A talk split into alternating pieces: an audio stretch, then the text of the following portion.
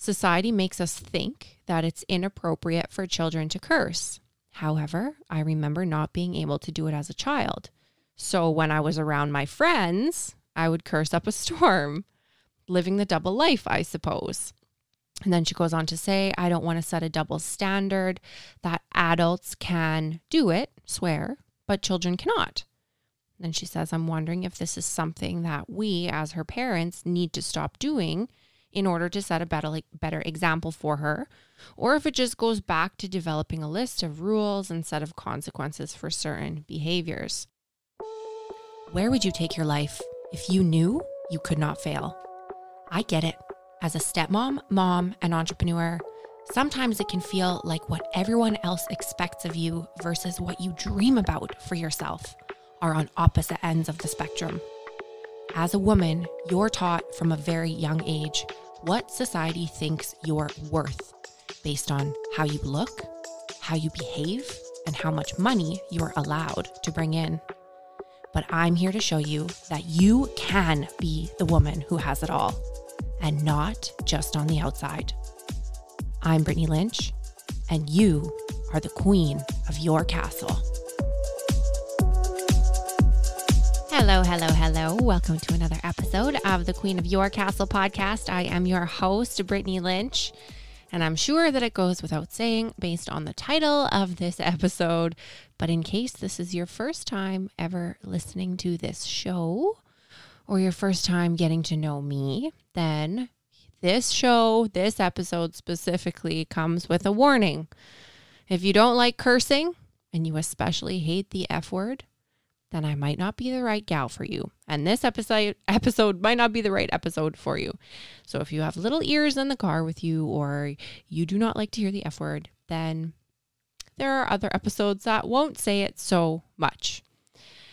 But if you are in private and you are available without little ears listening in, and you are linguistically liberated and you like to spice up your vernacular with a few good F bombs, salt and peppered in, then stay tuned, my friend, because we are going to take a look at the word fuck. Not just fuck, a lot of swears, lots of cursing. You know, a few days ago, I got a podcast episode request from one of our lovely listeners. Also, sidebar if you have a question that you would like answered on the show, uh, go ahead and look in the show notes, and there will be a link that you can tap, and you can just go ahead in there and type any questions that you would like for me to answer on the show. So that'll be in the show notes. It's just into a Google form. It's completely private, it only comes to me. So don't worry about it getting back to anyone that you don't want it to get back to. So, anyway, uh, a few days ago, I got a request from one of our lovely listeners, and she asked me how I would recommend handling a situation when your stepchild curses. She says, Society makes us think that it's inappropriate for children to curse. However, I remember not being able to do it as a child. So when I was around my friends, I would curse up a storm living the double life, I suppose. And then she goes on to say, I don't want to set a double standard that adults can do it, swear, but children cannot.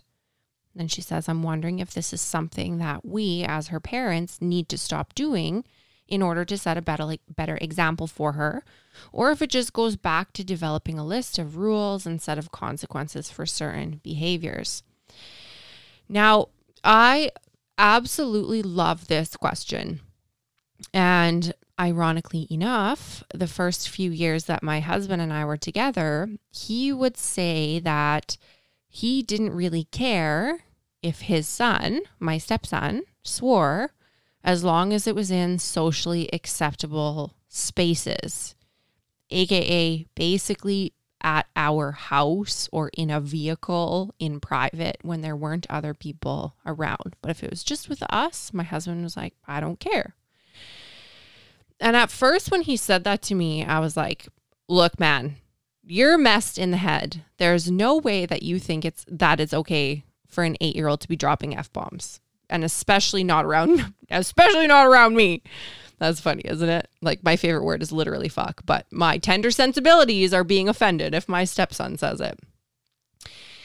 But, you know, that's kind of what we're going to explore in this episode, right? Because admit- admittedly, there's sort of a visceral reaction that happens, at least for me, when I hear a young kid swearing. And as it was so brilliantly asked in this question that was submitted, as adults, we set a double standard. And then as kids, we just curse around our friends because we've learned not to curse around our parents because we're going to get in trouble. But it doesn't stop us from cursing. We just curse when no adults hopefully can hear us. Now, I'm going to go down memory lane here.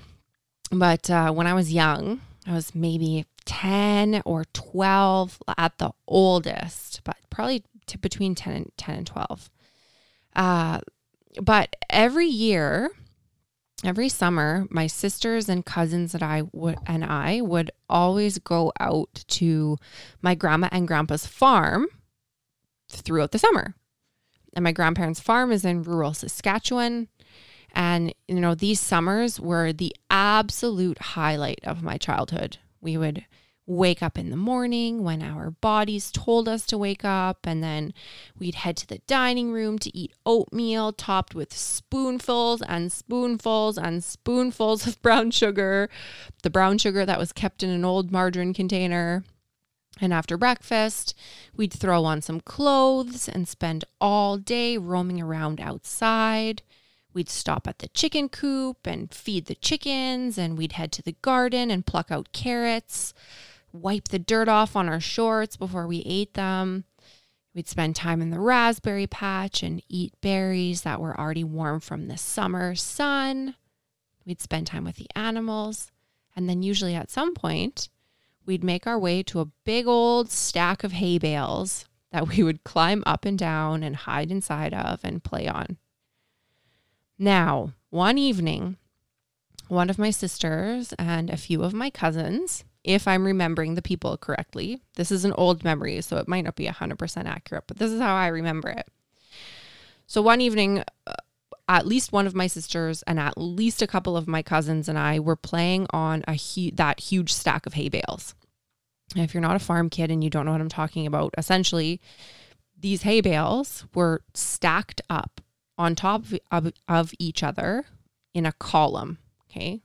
And then in front of that, those, so there's like a big row in the back of columns of hay bales. And then in front of those were another column, but that, sh- that column was a little bit shorter, and so on and so on and so forth. So the stacks essentially formed what looked like a huge set of stairs, but instead of stairs, they were made out of hay bales. And one of the most fun things about this specific way that this haystack was set up was that we could jump off a bale on a higher column and then land in hay bales on a lower level. You know, like fun kid stuff, kind of like jumping off the diving board into the pool, except instead of jumping off the diving board into the pool, you're jumping off the top of the haystack into a lower haystack and frolicking around in the hay. So this one evening, I like I said, I'm about 10 or 12 years old, and my younger sister was maybe eight or 10, and my cousins who were right around the ages of like eight to 12 were jumping off the top of the haystacks, like onto the haystacks, like bombs away, kind of jumping. So if you can picture in your mind, picture a handful of dirty little sun kissed, unkempt, ungroomed summer farm kids running amok with ratty hair and bare feet and dirty toenails, taking turns climbing up to the top of this haystack before jumping off these tops of these columns.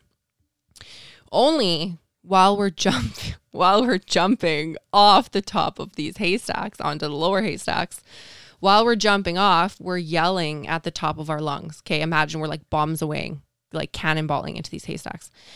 And while we're jumping off the top we're yelling at the top of our lungs holy fuck! Holy fucking shit! Shit fucker! You know like you get the picture. And this was so fun because not only are we getting this adrenaline rush of jumping off the highest bales, we're taking full liberty of being outside on the farm with no adults around and damn well taking our opportunity to get all of our curse words out, right? And we're belly laughing and we're trying to come up with the best compilation of swear words that we can put together and outdo each other's string of swears and it was fun. It was fun, it was funny, it was hilarious. And I can't remember how long we're doing this bombs away, bombs away and F bombs away off the top of these haystacks, but we're like really in the zone. And then all of a sudden, I'm like mid jump and mid F bomb. Okay. And this is like slow, a slow motion memory. So I leap off the top of this haystack, mid jump, mid bombs away. And our belly laughs and our swearing extravaganza is interrupted by this loud, deep voice booming from around the corner. Who is swearing over there? And oh shit. It was our Uncle Neil, my mom's brother, Uncle Neil. And we were so busted. And immediately, immediately, I felt myself grow hot with shame and with embarrassment. And by the time I hit the haystack, by the time I hit the bottom of the haystack, I was already crying, right? I was already, I was mortified. Now, you know, as an adult, knowing my Uncle Neil, I'm certain he was just giving us a hard time and actually pro- probably thought it was pretty hilarious. But as a preteen kid, who was a goody two shoes at school, and I hated getting in trouble. And here I am getting busted, screaming fuck at the top of my lungs while I barrel off the top of this haystack. It was mortifying. And it was probably a pivotal moment in the way that I started to really, really believe that swearing as a kid was not acceptable and it was not safe to do around grown-ups, especially. Now, if you are inside of the stepmom story, then you'll know that we do a lot of digging into these types of experiences and what we've made them mean into the future. So let's fast forward now from my 10 to 12 year old F bomb bombs away haystack days to being in my mid 20s. And my husband is now saying to me that he doesn't care if my stepson swears, right? So even though at the time I didn't connect these experiences, I didn't connect the experience with Uncle Neil and the haystacks with why I thought it was shameful and unacceptable for kids to curse. But one thing that I do know to be true now is that I could literally give two shits if kids swear. And I I mean, you can judge if you wanna, but Rory says fuck, and it's hilarious. He's two and a half years old. He is a wild child. He has boundless energy. He's got such a strong personality, and he says fuck. And he doesn't know what it means. And usually it's after I say it and he's repeating it. But actually, just last night when I was putting him to bed, we were laying there and he goes, Mommy. I said, Yeah oh, fuck. and I can't help but laugh because it's so funny. He's so little, but eh, so strong headed. Anyway, I think it's fucking hilarious. But Seamus, my husband, he does not think it's hilarious. He usually gives me the stink eye while I'm like doubled over in laughter. Anyway, judging my parenting aside, circling back to the original question here like, what do you do? What is the right thing to do when your stepkids swear? What's the right thing to do, right? Like this age old question that we're always asking ourselves as stepmoms, as women, as partners. What is the right bloody thing to do? Right? At, hey, I mean, while we're at it, let's keep with the motif of this episode. What's the right fucking thing to do? So, to answer this question, I literally went into Google and I started typing, why is cursing? And the first result that popped up was a sin. Okay. Why is cursing? And then Google auto filled it to a sin. Why is cursing a sin? So from that, it's being established. Also, by the way, this isn't where I got the information from. This isn't where I got the information for this episode, but it kind of is. You'll see. Wait one second. pretend I didn't say that. We'll go back. Squirrel.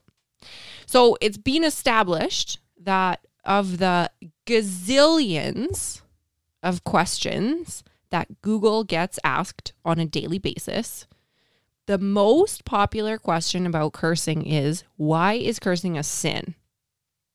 So now we know okay, there are religious drivers, institutional drivers behind this particular vein of social conditioning. Okay.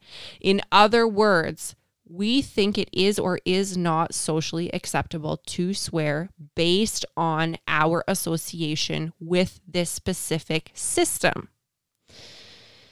So, this is something I found on the front page of this Google search, page one of Google, and the source was Bible Sprout. And this is what it says. This is a quote, a verbatim quote. It says, Is cursing a sin?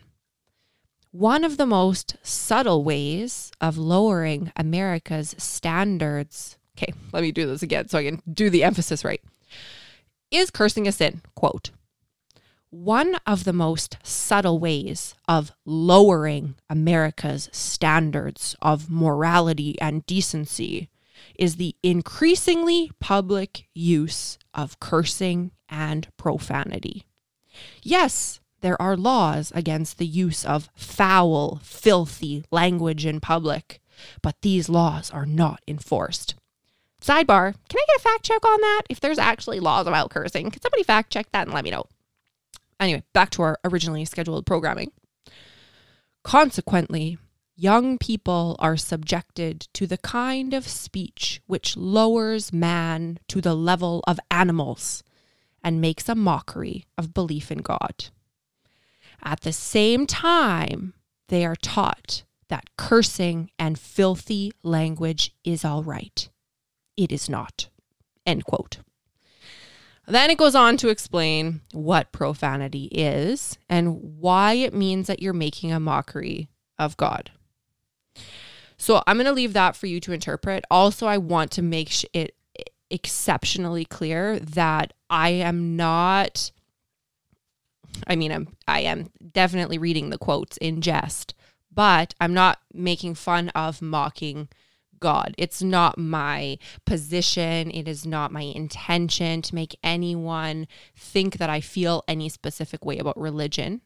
That's not that's not my agenda. It has nothing to do with religion. It has to do with the phrasing of this. Okay. It has to do with the shame behind this message. So I'll leave that for you to interpret. I uh, have been baptized in my adult life into the Christian faith. It is not, that is not my intention, is to make anyone feel bad about being Christian if that's what's happening for you. Okay. Anyway, I want to clear that up. So the next front page Google result that I read is from CBN.com. And this author, also Christian, has a much different perspective. He talked about how he was traumatized by his mom washing his mouth out with soap, his also very religious mom, washing his mouth out with soap. He talked about an episode during his youth when his pastor talked about the importance of guarding your tongue. And then the pastor proceeded to present, pull out this gigantic cow's tongue that was not inside of the cow's head anymore to drive his point home. So, I mean, this Christian author is making some pretty good points here. One, don't fucking wash your kids' mouths out with soap. And two, don't use body parts of dead animals to scare your kids into not swearing. But that aside, this author shares something that I think is really, really important. He goes on to talk about the power of the spoken word and how our words can either build up or tear down. Our words can either build up or tear down. That's so important. Okay. So this author goes on to give a few Bible verses to support it, and then he gives his interpretation and his decision about whether or not he is going to continue to swear. So, all in all, this is a much less shame projecting article than the first one from that I read from Bible Sprout. So, my interpretation from that you know, plus from my hay bale experience, plus from the rest of my interpretation of social conditioning and my actual social conditioning that I haven't peeled apart yet. My interpretations of all this is like, of course, has I have 10 million things going on in my head about it. And I think that as adults, we essentially dehumanize children and I think that the institutions that control our society have a lot of work to do not to try and make people conform because of shame and a fear of burning in hell. Like, I think telling somebody if you swear you're going to burn in hell in the fiery pits of hell for eternity, that's a really disturbing way to get conformity from a person.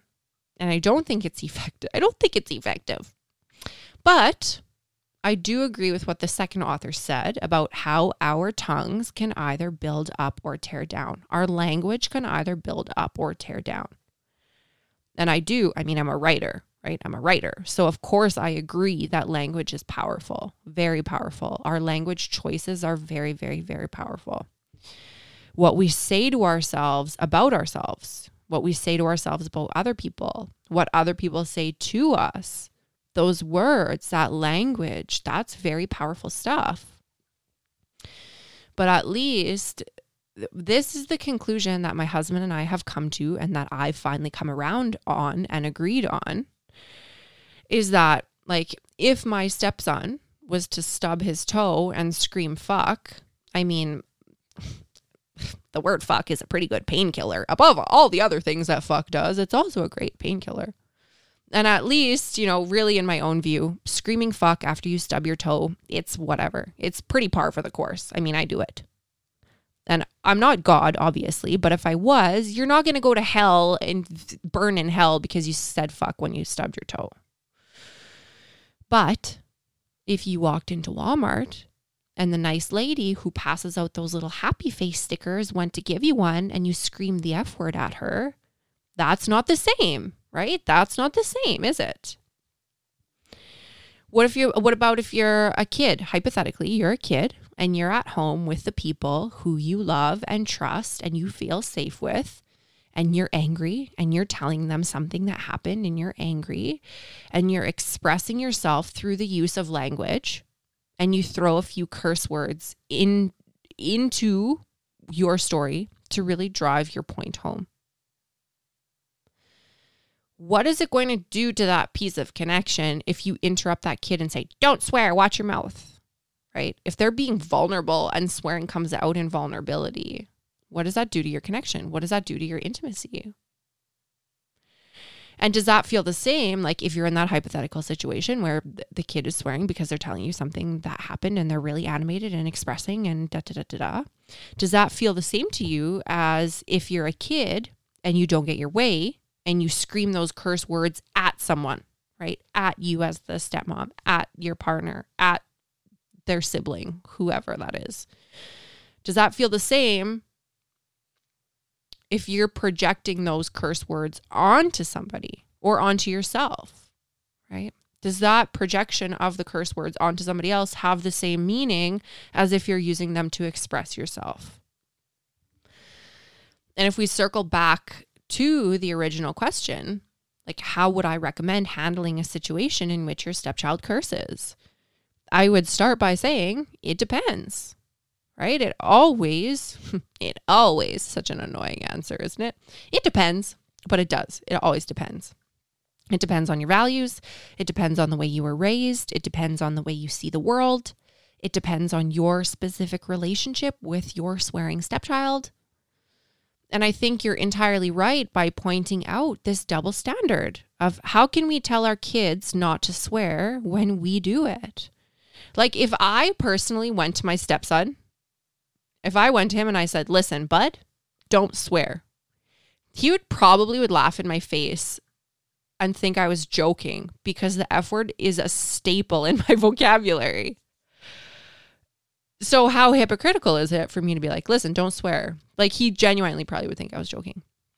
But if there's one thing that I do know to be true, it's that kids do what we do, they don't do what we say. And as with most things in life, most people are driven, at least in part, by what is deemed to be socially acceptable. And so when you start pulling at that thread, you'll realize that social acceptability doesn't always equal what is moral or what is ethical or what is fair or what is right. Social acceptability isn't always the best choice. When you look at what is socially acceptable, you will realize that different rules apply to different groups of people about the same circumstance. And you genuinely don't have to look any farther than this question to see evidence of this, right? The rules of swearing apply differently to children than they do to adults. So, on the surface, this seems like it should be a really simple question to answer, right? Every step family question on the surface feels like a simple question to answer. Just is it black or white? Is it yes or no? Is it good or bad? Etc. Etc. Etc. But nothing in step families is ever simple. Ever. That's okay. It's fun. But based on social norms, most people would say, like the black and white answer would be no kids shouldn't be allowed to swear. That would be probably what most people would think on on first blush. No, kids shouldn't be allowed to swear. If they do, it's perfectly okay to threaten, if not execute, a soapy mouthwash. But really, like what's that going to teach your kids? It's going to teach them not to swear around you for one, and it's also going to teach you that teach them that the people that are supposed to be protecting them are hurt going to hurt them they're still going to swear. They'll just learn to hide it, right? They'll learn that the way to be safe around you is to hide things from you. All punishment teaches kids is that it's not safe to be themselves. It teaches them that it's not safe to be themselves around the people who are supposed to be protecting them and loving them and leading them. And, you know, maybe somewhere along the way, if you're anything like me, maybe somewhere along the way you learned that too right? Maybe somewhere along the way you learn that in order to be liked, in order to fit in, in order to keep from getting your mouth washed out with soap, that you had to start changing yourself and morphing yourself and fitting into all of these little tiny boxes. And before you know it, maybe you'll wake up like I did one day and realize that you spent the better part of your life trying to be who other people wanted you to be and who other people told you that you should be. So much so that when you look in the mirror, you're not really sure who you are anymore. So, wouldn't it be so much easier if we learned instead of just don't swear because you're a kid? Wouldn't it be so much easier and so much more empowering to realize that language is a really powerful tool and that when we use it in certain ways, we can move mountains? And wouldn't it be so much more connecting instead to teach our stepkids that they don't need to stifle their language in order to be liked, in order to be worthy, in order to be good, in order to be good enough. But there might have to be some boundaries about when are appropriate times to use that language.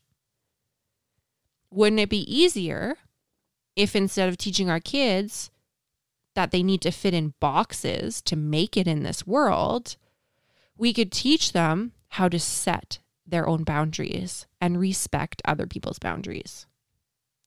Wouldn't it be easier if we cared more about being true to ourselves than being liked by other people? And wouldn't it be easier if we didn't live in fear about other people's judgments in the first place? Ultimately, how you choose to approach this concern with your stepchild is up to you. You know, what suits you, what suits your family, what suits your values. There's no right or wrong. And there's no doubt that some social norms are really important in some ways. And there's no doubt that as humans who are wired for survival, fitting in helps us feel safe. But just remember whatever decision that you do end up making, the most important thing is that it feels right, that it feels authentic, that it feels good to you. Not because of what you think you should be doing, not because of what you think you should be saying, but because you know in your heart that it's the right choice.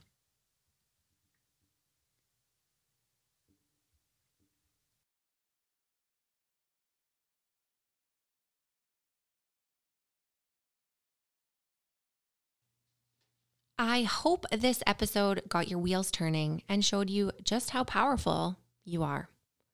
I would invite you to take 30 seconds and tap subscribe to this podcast.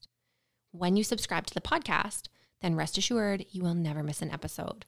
And in no time, spinning your wheels will be a thing of the past. Thank you for listening and subscribing. And if you enjoyed this episode, it would mean the absolute world to me if after you subscribed, you jumped on over and left me a five star review, and better yet, a written review.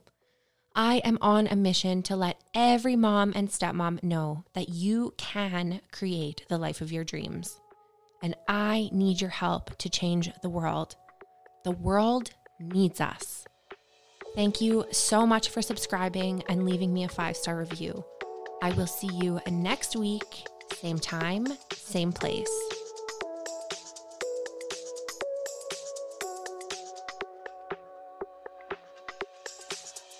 For more behind the scenes action and to get really up close and personal with me and our beautiful step family, jump on over to Instagram and follow me at The Step Queen. Don't be shy, send me a DM. Tag me in your posts, tag me in your stories, let me know what you're up to and what about the podcast has been blowing your mind. I cannot wait to get to know you better, and Instagram is my jam. I love you so much. I love you so much. Make it rain, girlfriend.